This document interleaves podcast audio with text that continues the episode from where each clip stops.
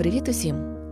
Ви слухаєте проект Memory від ГО Валентність переосмислення. Слухайте історії і створюйте складанки на згадку. День учителя. Перша неділя жовтня. Чи були у вас учителі, які запам'яталися більше за інших? Чи доводилося вам колись обирати собі вчителя? Наприклад, у якомусь майструванні, спорті чи мистецтві? Чи вдавалося вчителям вас здивувати? Чим саме? Навчання, освіта і пізнання. Коли відзначають День учителя, зазвичай згадують лише шкільних учителів. Але спробуємо подивитися на це питання ширше. Адже в житті людини можуть траплятись і просто вчителі, і вчителі з великої літери. Учителів людина може знайти в різних сферах залежно від того, які цілі ставить перед собою і чого хоче досягти. Основними такими сферами є навчання, освіта і духовний розвиток. Навчання існувало в усі часи. Більш того, навчання притаманне не лише людям. Чимало тварин навчають своїх дитинчат ховатися від загроз, полювати, захищатися, дбати про себе. Навчання часто відбуваються через ігри, такі як хованки чи боротьба. Окрім того, живих істот можна навчати і без їхньої згоди, як, наприклад, скакати через обруч чи приносити господареві капці. Це зазвичай називається дресируванням. Люди також чимало вмінь передають через наслідування виготовляти кремінні наконечники для стріл, зав'язувати шнурівки, варити борщ, водити машину, вирішувати рівняння, декламувати вірші це все зазвичай передається через демонстрацію і відтворення. Традиційні ремесла завжди передавались від майстра до підмайстра через наслідування. Спершу починаючи із простих підготовчих операцій, потім дедалі складніших, допоки учень не міг повторити вповні роботу майстра. Тобто під час навчання вчитель відстежує, у який спосіб сам робить ту чи іншу дію, тоді пояснює алгоритм учневі і дає спробувати стільки разів, скільки знадобиться, коригуючи і виправляючи помилки, допоки в учня не почне виходити. Вчитель, навчаючи, ніби проводить учня за собою, тим шляхом, яким колись пройшов сам. Освіта ж набагато ширше явище, ніж навчання, пов'язане насамперед з розширенням кругозору, з розвитком здатності мислити, помічати закономірності, аналізувати різні факти і робити власні висновки, тобто самостійно здобувати знання. Навчання конкретним навичкам є лише інструментом для здобуття освіти. Якщо навчити когось можна примусом, то освіту людина здобуває лише з власної волі. Освічена людина не лише розвиває свої аналітичні і творчі здібності, а й осмислює цінності, формує світогляд, що своєю чергою впливає на її майбутні рішення і поведінку. Дуже помітно, як на розвиток освіти вплинула поява писемності оскільки книжки дозволили накопичувати знання людства, які виходять за межі власного досвіду окремої людини, передавати знання не лише від майстра до учня, а на будь-якій відстані і часовій віддалі. Письменність дозволила спілкуватися людям, які вживу могли ніколи не перетинатися. Під час освіти вчитель не надає учневі готових алгоритмів, як під час навчання, а знайомить з методами пізнання, допомагає розвивати критичне мислення, аналітичні та логічні навички, уміння працювати з інформацією, вміння комунікувати, працювати в команді, а також розвивати творчість та ініціативність. Ці навички і здібності дозволяють учням незалежно мислити та реалізуватись у професійній сфері. Освіта дозволяє людині зрозуміти, як влаштований світ і як обрати свою роль у цьому світі. Існує також глибинне пізнання, яке можна назвати духовним розвитком. Воно дозволяє досягти відчуття осмисленості життя і невипадковості світу навколо, а також зрозуміти свій власний шлях і свою задачу в житті. Щоправда, цим словосполученням зараз називають що завгодно, тож спробуємо розкрити це поняття. У деяких людей не завжди і не в усіх може виникнути відчуття якогось вищого сенсу в світі та передчуття власного шляху.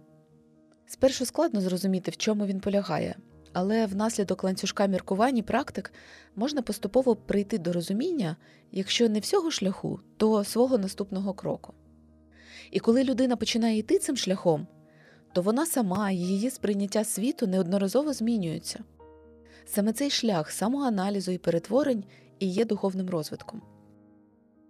Зазвичай людину, яка супроводжує духовні пошуки інших, і називають учителем з великої літери. Він не дає готових відповідей, не нав'язує свої погляди, а навпаки, знайомить із принципами і практиками, які дозволяють учневі розвивати зосередженість, розширювати межі свого сприйняття світу, долати внутрішні обмеження і відкривати нові ступені свободи у своїй діяльності, гармонізувати свій внутрішній стан і взаємодію зі світом. Якщо в освіті вчитель дає інструменти роботи з інформацією і дослідження світу, то тут учитель дає інструменти для пізнання себе, а зміна взаємодії зі світом стає наслідком. Але є те, що об'єднує вчителів в усіх трьох напрямках і в навчанні, і в освіті, і в духовних пошуках. Учитель провокує спробувати нове, підтримує, коли щось не вдається, і допомагає помітити та виправити помилки. Формат освіти Форми, яких може набувати освіта, залежать від того, чиї інтереси вона задовольняє і якого результату прагне. Так, наприклад, у цеховій культурі було важливо передавати професійні навички від майстрів до учнів і не видавати секрети майстерності назовні. У перших університетах намагалися надавати універсальну, тобто всебічну освіту в різних галузях, широкий спектр знань для підготовки глибоко освічених людей, хоча досяжна вона була вузькому колу. А промислова революція зумовила потребу у масовій освіті, щоб підготувати якомога більше людей для роботи на заводах і фабриках. Доба інформаційних технологій відкрила людству нові можливості і виклики онлайн освіти. І роль учителя в різних освітніх системах є різною. Розглянемо деякі з підходів. Виробничий підхід. Масова освіта, спричинена промисловою революцією, успадкувала чимало рис виробничого процесу, у якому вчитель є ніби оператором. У нього є певний набір дій, які він має виконувати у визначений час. Для такого підходу добре надається складання і дотримання навчальних планів, розробка методик викладання своєрідних технологічних карт. До школи потрапляє така собі заготовка людини, тобто учень, і вчитель пропускає його через серію навчальних операцій і передає по конвеєру далі до іншого оператора. І на виході з конвеєра, тобто зі школи, виходить стандартна модель людини, громадянина з перевіреними технічними характеристиками, результатами ЗНО. Виробничий підхід до освіти дозволяє забезпечити масовість охоплення освітніми процесами широких кіл учнів із різноманітних суспільних прошарків і регіонів проживання проте не дозволяє забезпечити індивідуальний підхід до кожного учня і врахувати локальні особливості. Сервісний підхід із розвитком вільного ринку з'являється поняття освітніх послуг. Тобто освіта сприймається як певний сервіс, і вчитель переважно має слідувати вже не технологічним картам, а замовленню клієнта. Школа в такому разі надає освітню послугу і рекламує образ майбутнього випускника. Клієнтом освітніх закладів для такого погляду на освіту є батьки учня, оскільки саме вони обирають або сплачують за надану послугу. Якщо освітній заклад декларує, що клієнтом школи є сама дитина, сам учень, то це означає насправді, що їхніми клієнтами є ті батьки, які вважають, що освіта має бути орієнтована на дитину. У сфері послуг поширений підхід клієнт завжди правий згідно з яким сервіс досліджує запити клієнта і шукає можливості якнайповніше його задовольнити. Проте існує і більш високий рівень надання послуг, який не лише задовольняє наявні запити, а й може виховувати смак і формувати новий запит у клієнта. Це суттєво виходить за межі ознайомлення з можливостями і переліком надаваних послуг, а також передбачає допомогу в розумінні власних потреб. Тобто той, хто надає послугу, має порадити клієнту відмовитися від купівлі послуги, якщо вона насправді йому не потрібна. Це може зменшити ситуативний прибуток, проте в довгостроковій перспективі працює на прихильність клієнта. У сучасних українських реаліях це трапляється нечасто. Значно частіше клієнт потрапляє в ситуацію, коли його провокують купити більше, ніж потрібно. Три за ціною двох, плюс 20% безкоштовно тощо. Освіта і загалом культура як послуга вартісна тільки якщо вона є дійсно високого рівня, не лише задовольняє існуючий запит, а виховує клієнтів із тим, щоб їхній запит на освіту ускладнювався і поглиблювався. Сприйняття освіти як послуги дозволяє урізноманітнити форми і методи навчання, збагатити освітнє середовище, популяризувати і просувати освітні продукти. Проте не дозволяє навчати тому, що може викликати спротив, але водночас може бути справді необхідним для учня. Особистий підхід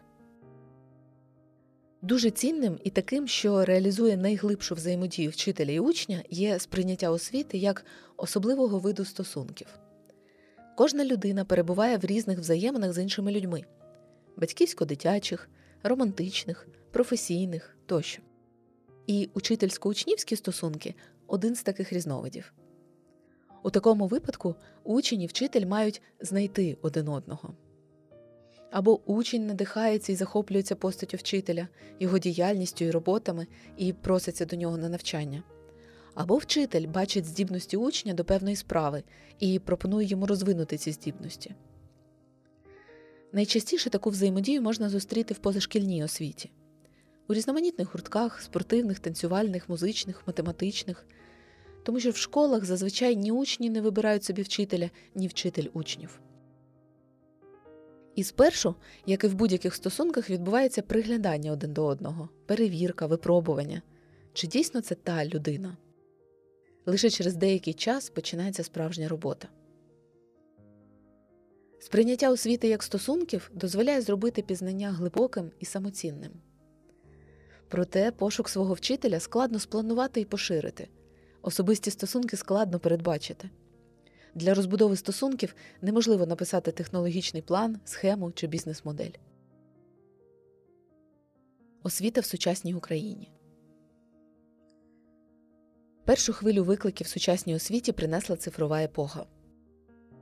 У 21 столітті надзвичайно зросли обсяги інформації, яка оточує людину. Якщо в середньовічному університеті могли вивчати усі наявні на той час знання, то тепер це фізично неможливо людство має навчитись сьорфити на хвилях інформаційних потоків і ретельно добирати, у які з них занурюватись. Для молоді опанування нових і нових гаджетів не є складною задачею, проте людям старшого покоління це дається непросто. Однак питання кібербезпеки, захисту персональних даних та медіаграмотність, факт-чекінг, пошук достовірних джерел інформації та критичне мислення є спільною потребою. Цифрова освіта відкрила небачені раніше можливості онлайн доступ до багатьох освітніх курсів, розвиток цифрових освітніх платформ, можливість вибудовувати індивідуальні траєкторії навчання під різний рівень знань і швидкість сприйняття кожного учня, зробити навчання інтерактивним. Проте з часом проявились і її недоліки. Брак живого спілкування і, як наслідок, гірші навички командної взаємодії, брак імпровізації на занятті, менше творчих та практичних занять. До того ж, учням значно важче зосереджуватись і утримувати увагу під час занять онлайн. І не можна бути впевненим, що учень справді виконує завдання самостійно, без сторонньої допомоги. Те, що цифрові інструменти вже існували на момент 2019 року, врятувало освіту під час пандемії COVID-19. Завдяки цифровим платформам безліч дітей усього світу змогли продовжити навчання дистанційно. Це також підштовхнуло розвиток онлайн-технологій в освіті. Проте відсутність безпосередньої взаємодії проявилася ще більш гостро, особливо серед молодших школярів. Загалом можна сказати, що навчання під час пандемії продовжилося, але якість його знизилась, оскільки не всі мали рівний доступ до інтернету, чимало вчителів не змогли швидко перелаштуватись і проводити якісні онлайн заняття, і не всі діти змогли зосередитись на них. Окрім того, всі учасники освітнього процесу проводили надмірну кількість часу перед екранами, але вона все одно була неспівмірною тривалості очного навчання. Коли пандемія COVID-19 почала дещо вщухати, світ почав повертатись до звичних ефективних освітніх практик, а Україну спіткала наступна глибока криза повномасштабне вторгнення Росії. Протягом першого року повномасштабної війни було пошкоджено або зруйновано понад 3 тисячі закладів освіти, 1489 шкіл, 885 дитячих садочків, 517 вишів. Понад 500 тисяч українських дітей та 12,5 тисяч учителів були вимушені виїхати за кордон. Ще понад 161 тисяча школярів стали внутрішньо переміщеними особами. Через загрозу ракетних обстрілів очне навчання змогли продовжити лише у школах, де було обладнане бомбосховище, і лише для такої кількості дітей, яка може в нього вміститися. Тому часто школи працюють у комбінованому режимі, частина учнів навчається онлайн, а частина очно. Тобто впродовж трьох років діти в Україні не мали повноцінної, нехай навіть застарілої освіти. Навіть якщо уявити, що раптом закінчується війна, і для всіх дітей з'являється вдосталь шкіл і вчителів, то надолужити три роки прогалину навчання буде непросто, а тим більше продовжувати освіту в умовах війни і зруйнованої інфраструктури. Учитель загальної практики. Нотатки для вчителя. Шкільні вчителі наразі роблять те, що можуть. Проводять уроки з бомбосховищ, шукають електрику в блекаути в пунктах незламності, проводять заняття навіть на окупованих територіях, але цього недостатньо. Для особливих обставин потрібні особливі рішення, потрібні особливі вчителі, учителі загальної практики. Як є лікарі загальної практики в медицині, які надають первинну медичну допомогу пацієнтам у будь-якому віці та з будь-якими медичними проблемами, можуть допомогти в невідкладній ситуації, надати поради щодо здорового способу життя і спрямувати до фахівця з якогось вущого напряму. Прогалини в освіті неможливо вирішити грошима. Недостатньо відбудувати приміщення школи, купити планшети чи завести підручників. Навіть всеукраїнська школа онлайн, на жаль, не вирішує питання. Потрібно, щоб поруч була людина, яка допоможе учневі зрозуміти, а що саме я не зрозумів, щоб допомогти поставити запитання, щоб навчити шукати відповіді на нього. Такий учитель загальної практики не має глибоко розбиратись в усіх питаннях. Він може не пам'ятати, як розрахувати взаємодію заряджених частинок за законом колона, але мати загальні уявлення про інерцію і гравітацію. Може не збалансувати реакцію заміщення, але вміти пояснити принцип горіння та дію лугів і кислот. Може не знати назв складнопідрядних чи складносурядних речень, але інтуїтивно відділяти їх комою. Тобто всі ті, хто більш-менш нормально самі вчились в школі і ще не все забули. Достатньо просто широкого кругозору і щирої зацікавленості світом. А найголовніше, учитель загальної практики має бути готовий говорити з дітьми про важливе, про історію сьогодення, про громадянське суспільство і права людини, про самовизначення і пошук порозуміння тощо. Трішечки бути вчителем з великої літери. Таке собі освітнє волонтерство, кураторство над невеличкою групою дітей упродовж кількох років. Починати можна зі спільних кінопереглядів, настільних ігор, екскурсій, допомагати зробити домашку, показувати власним прикладом, як можна шукати рішення і відповіді на запитання. А тоді й до speaking club і математичних головоломок дійде. Направду, вчителювання це не волонтерство в чистому вигляді. Вчитель не лише вкладає зусилля в своїх учнів, а й отримує від них чимало. Люди рідко про це задумуються, але це унікальна можливість спілкування з людьми майбутнього, з тими, хто буде приймати ключові рішення, коли ми вже доживатимемо віку. В їхніх руках наше майбутнє, тому дуже важливо, з якого горизонту знань і цінностей вони ухвалюватимуть рішення. Нове покоління дуже збагачує і дозволяє глибше зрозуміти багато речей, переглянути їх зі свіжого погляду. Тож це шлях спільного розвитку, спільного творення майбутнього. День учителя. Нотатки для учнів. В Україні День учителя відзначають в першу неділю жовтня, а Міжнародний день вчителя 5 жовтня. Це свято є символом вдячності і поваги до вчителів за їхній внесок у розвиток освіти і культури. Чи відчуваєте ви вдячність до когось зі своїх вчителів? За що ви могли би їм подякувати? Учителі роблять дуже важливу справу для суспільства, сприяють розвитку наступного покоління.